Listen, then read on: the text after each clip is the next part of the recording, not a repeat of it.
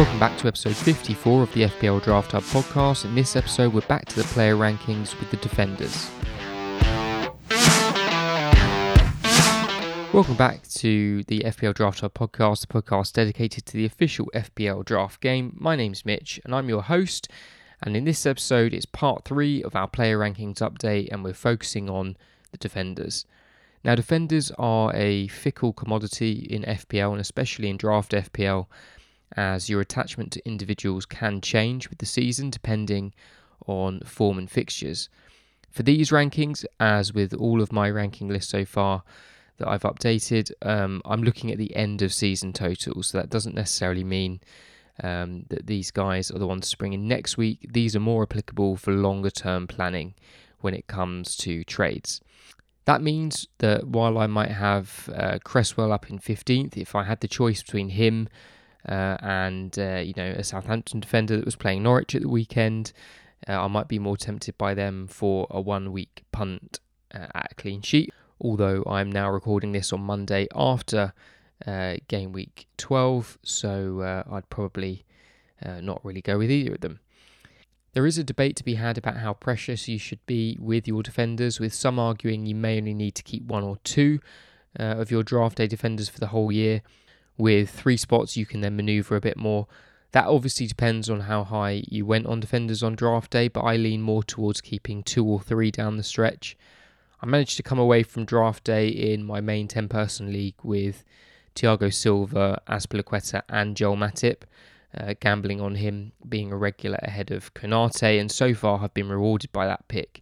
So it's now difficult to see myself dropping those three unless there's a big uh, injury, as I'll never see them again once they're in the waiver pile, and they're such reliable sources of clean sheets when they play. Even with the rotation in Chelsea's defence, for example, I know if one of them does get benched, they're unlikely to come on for a cameo, and so I'm prepared then with one or two options on the bench. On a side note, it's never been more difficult to carry injured players on your bench, as you'll often need two or even all three of them to come on and fill gaps due to rotation, injuries, or COVID issues. Draft teams that end up with a couple of uh, injured big hitters can be a good target if you've got a more reliable team and can afford to house one of them while they rehab in your third substitute spot. Anyway, on to the defenders. Some of the big fallers uh, include Stones, Pereira, and Konate as I was hedging slightly between him and Matip pre season, with some of those whose stock has increased include Laporte, Chalobah, and Christensen. So let's get into it. So, my number one pick, and he was my number one pick pre season, is Ben Chilwell. Another uh, goal involvement at the weekend.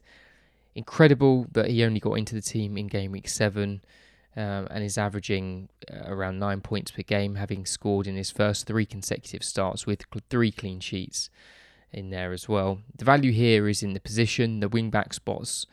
Uh, at Chelsea are likely to be going up there with the highest scoring points in the game. If you add in what Marcos Alonso got from the opening six game weeks, then that left wing back spot is the highest scoring position in the game and would blow the other defenders out of the water only being second to Mo Salah. Now Alonso is currently out with with a knock and generally out of favour, but if you were considering handcuffing them, that's having both of them on your roster to cover for any rotation. There aren't any better opportunities, I think, out there at the moment. Pre-season, I had Chilwell down to be the highest scoring defender this year. I think that could be tough just based on uh, how consistent some of the others are getting minutes, the likes of Cancelo and uh, Alexander Arnold. But based on how well that left wing back spot has done at Chelsea so far, I don't think the logic was too misguided. In second, I've got João Cancelo, uh, another assist again for him at the weekend, so he's now got five assists and seven clean sheets. Here we have a Manchester City player that looks to be nailed on every week. Uh, and this isn't just an Ederson or a Rodri, this is a proper useful attacking fullback that is often involved with attacks. He's currently leading the way in uh, FPL points from the defenders, but his points per game is way below that of the Chelsea guys, who are catching up with him uh, in far, far less minutes. Having a nice steady stream of points may be more of an attraction to you over the more volatile surges of points you'll get from a Chilwell or James. And it was a bit of a toss up between Cancelo and Chilwell for the number one spot here, but really, if you have either of them, you're laughing. In third, I've got Reece James. uh, who is currently second overall in points with 75. Although similar to Chilwell, um, you know, really haven't seen James play every game this season, so his points per game is very impressive. I think as the season goes on, uh, we will see James rotate a little bit, um, which is why I've got him down in third position over the top two spots.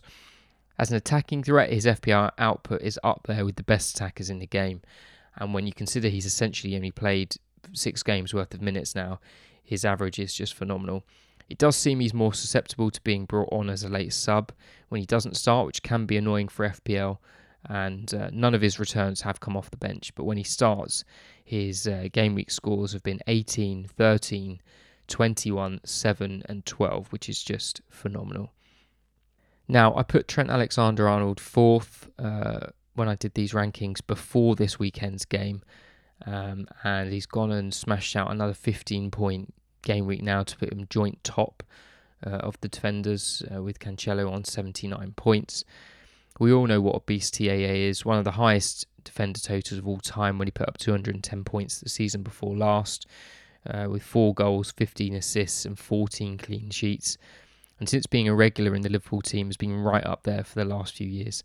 I see no reason why that will change much this year. He's continued to show his attacking prowess. My only thing that keeps him out of the top three as it stands is I just still don't think that Liverpool are going to keep quite as many clean sheets as we're used to seeing, even with the return of Van Dijk. But we're talking about minor edges here, and I think you could argue for these top four defenders to be in any order, but I'm pretty sure it will be those four that are top come the end of the season. In fifth is uh, Rudiger.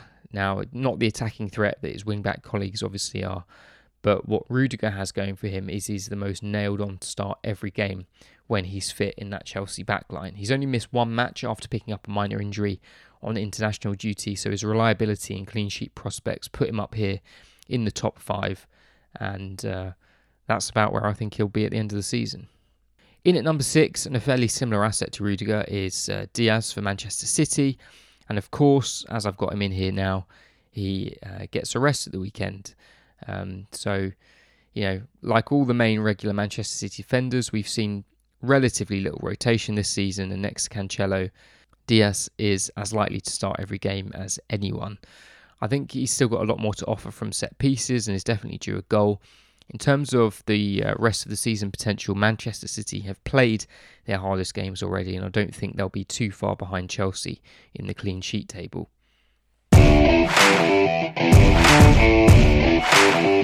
Support for the FPL Draft Hub podcast is brought to you by Manscaped, who are the best in men's below the waist grooming. Manscaped offers precision engineered tools for your family jewels, and they've just launched their fourth generation trimmer, the Lawnmower 4.0. Join over 4 million men worldwide with this exclusive offer for FPL Draft Hub podcast listeners that allows you to get 20% off and free shipping with the code DRAFTHUB. I'm one of the first people to try the new 4.0 and I'm really impressed by the performance and just the whole experience of using this product. It allows you to customize your trim with additional guard lengths with sizes 1 through 4. And the 4.0 features a cutting edge ceramic blade to reduce grooming accidents thanks to their advanced skin safe technology. If you've been using the same shaver to sort out your beard and your balls, you've been doing it all wrong. Nobody wants to end up with pubes in their mouth. As I said, get 20% off and free shipping with the code DRAFTHUB at manscaped.com. That's 20% off with free shipping at manscaped.com with the code DRAFTHUB. Unlock your confidence and always use the right tools for the job. Your balls will thank you.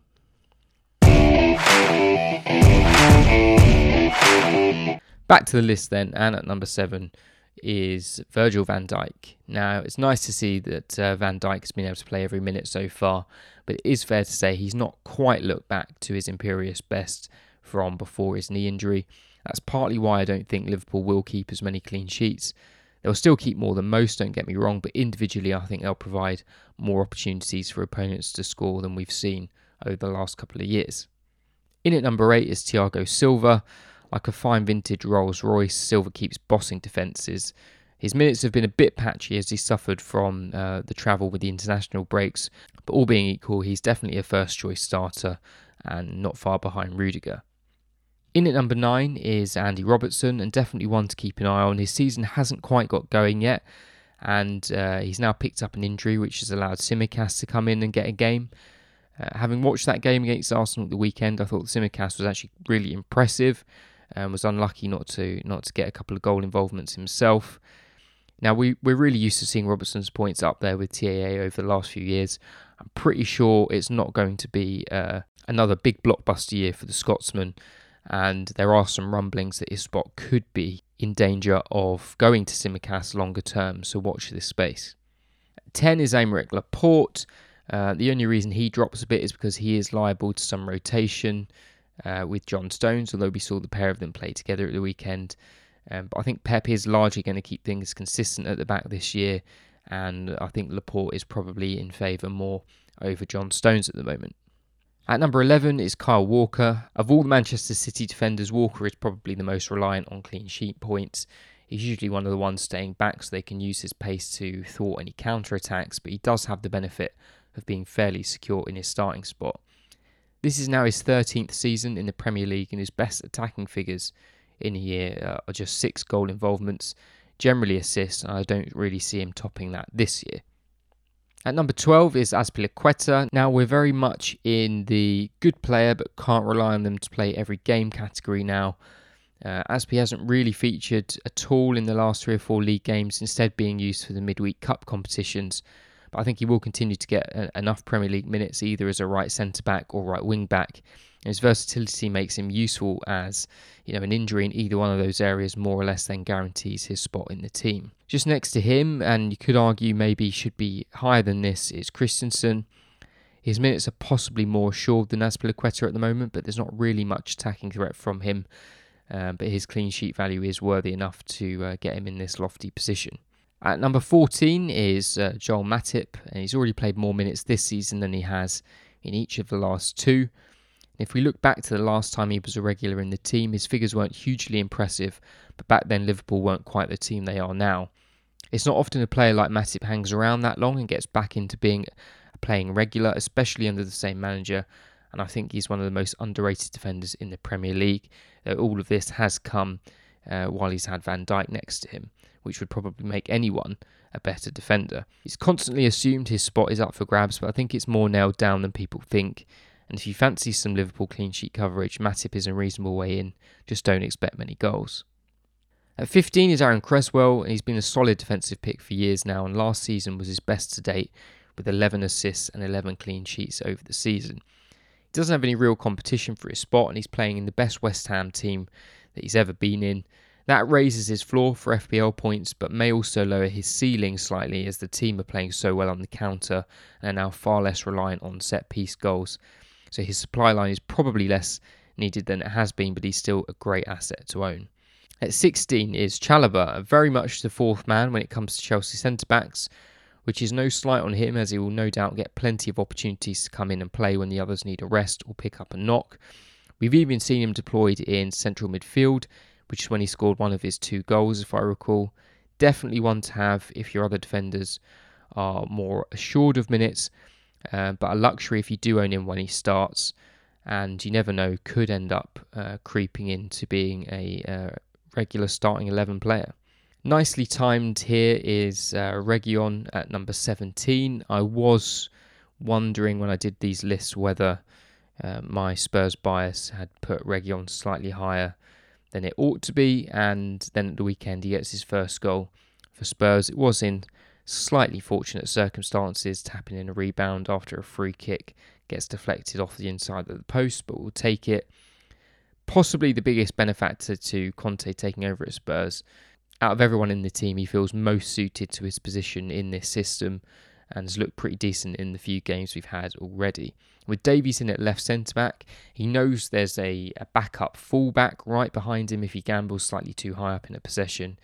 He does get a little overexcited sometimes when he's in the final third, and I'd like to see his decision making improve, especially on the break. But hopefully that will come a bit more naturally to him as he finds himself in those positions more. The short of it is, he's definitely the player to own in this Spurs defence and could end up becoming one of the star defenders as the rest of the season goes on. At number 18 is uh, Livramento. Thank God England could finally have a decent right back coming through because we're crying out for one at the moment. Similarly to McCarthy, Livramento has been the biggest surprise candidate at the top of the defender list. He started every game on the right and has even forced Walker Peters to move over to left back. There's been some talk about him potentially being deployed further forwards, but for now, he seems to be staying in defence. Southampton are definitely the surprise defensive package so far, uh, and Tino Livramento is the pick of the bunch. The next three spots are three of the starting Arsenal defenders Ben White, Gabriel, and Tomiyasu. The order isn't too important as none of them have much goal threat. You could argue Gabriel's probably uh, got the most, but they're all pretty nailed on to start. Um, these three have been the constants when it comes to Arsenal's five clean sheets this year, with the less reliable Tierney missing his customary games through injury. Down to 22 is Dunk, and we're definitely overdue some goals from Lewis Dunk as a defender who loves nutting one in from a set piece. Um, number of goals he scored in the Premier League has crept up each year, and last year saw him get five. He's such a consistent pick in the Brighton defence, and reliability is so important in draft, especially when you know you can rely on them to play even when the fixtures start to pile up. At 23 is Kurt Zouma, uh, a little bit punty putting Zouma quite this high up, but now that Ogbonna looks set to be out for a while, we know he's at least going to start every game. And from last season, we know what a threat he is from set pieces. He's got his first goal of the season in that big win against Liverpool last time out, and uh, this will unlikely be his last. He's one you can probably wait on if you do have your eye on him. West Ham play City and Chelsea in the next four. They've also got uh, Brighton, and weirdly, those teams uh, have the best defensive records from set pieces so far. Although he was quite unlucky not to get one that was ruled out against Wolves at the weekend. I would say Kurt Zouma at number 23 uh, kind of marks the end of what I would say are the pretty safe, decent options. And from here, uh, we've either got players whose stock is uh, on the decline or players who are a little bit more unknown in what they can provide for us. So at 24 and one who's definitely someone on the decline, but we know pretty well what he can do is Luca Digne for Everton one of the most disappointing performers so far this season. And we're used to Digne getting a decent number of attacking returns, and so far he's yet to record a single one. I'm sure his output has been affected by DCL being out, but he's gone from being an above average defender that many will have thought they could hold down the stretch to a distinctly average defender who you wouldn't look twice at if you hadn't seen him play before. And I've got him here in the list because I'm expecting some movement back towards uh, the mean, but at the moment it's hard to see when that's going to happen. Now, for 25, 26, and 27, I've got Luke Shaw, Harry Maguire, and Aaron Wan-Bissaka. Kind of put them in the middle of the pack because it's really hard to value them. Since making this list, and I was kind of expecting it to happen, Ole Gunnar Solskjaer has been sacked, which I think has to be a positive for all of your Man United assets at the moment. I definitely wouldn't be looking to move any of the regular starters on. And uh, even if I had some of those more fringe players like your Greenwoods, your Lingards, your Cavani's, etc., I would just have uh, some pause for thought uh, if I was thinking about getting rid of them just until we know who the new man in charge is. But we know that a well drilled Man United side has the potential to keep a number of clean sheets. But for now, I've just got them here in the middle of the pack because I think they're difficult to value. I'll start to go through the list uh, a bit quicker now. Uh, I won't I won't discuss all of them. At 28, I've got Michael Keane. At 29 and 30, I've got Salisu and Bednarek. 31 is uh, Lamptey. Could have been higher, but I'm still just waiting to see him get back to that form he had before his injury. At 32 is Duffy. 33, Kieran Tierney, just because he's, he's so uh, unreliable in terms of his injury record. But if it wasn't for that, he'd be up there with the rest of the Arsenal defenders. Uh, 34 is Cash. He's someone I think could thrive under Steven Gerrard. Uh, and next to him is Targett. Uh, 36 is Cucurella. 37, Kouyaté. Um, in fact, from here I've got a run of all the Crystal Palace defenders.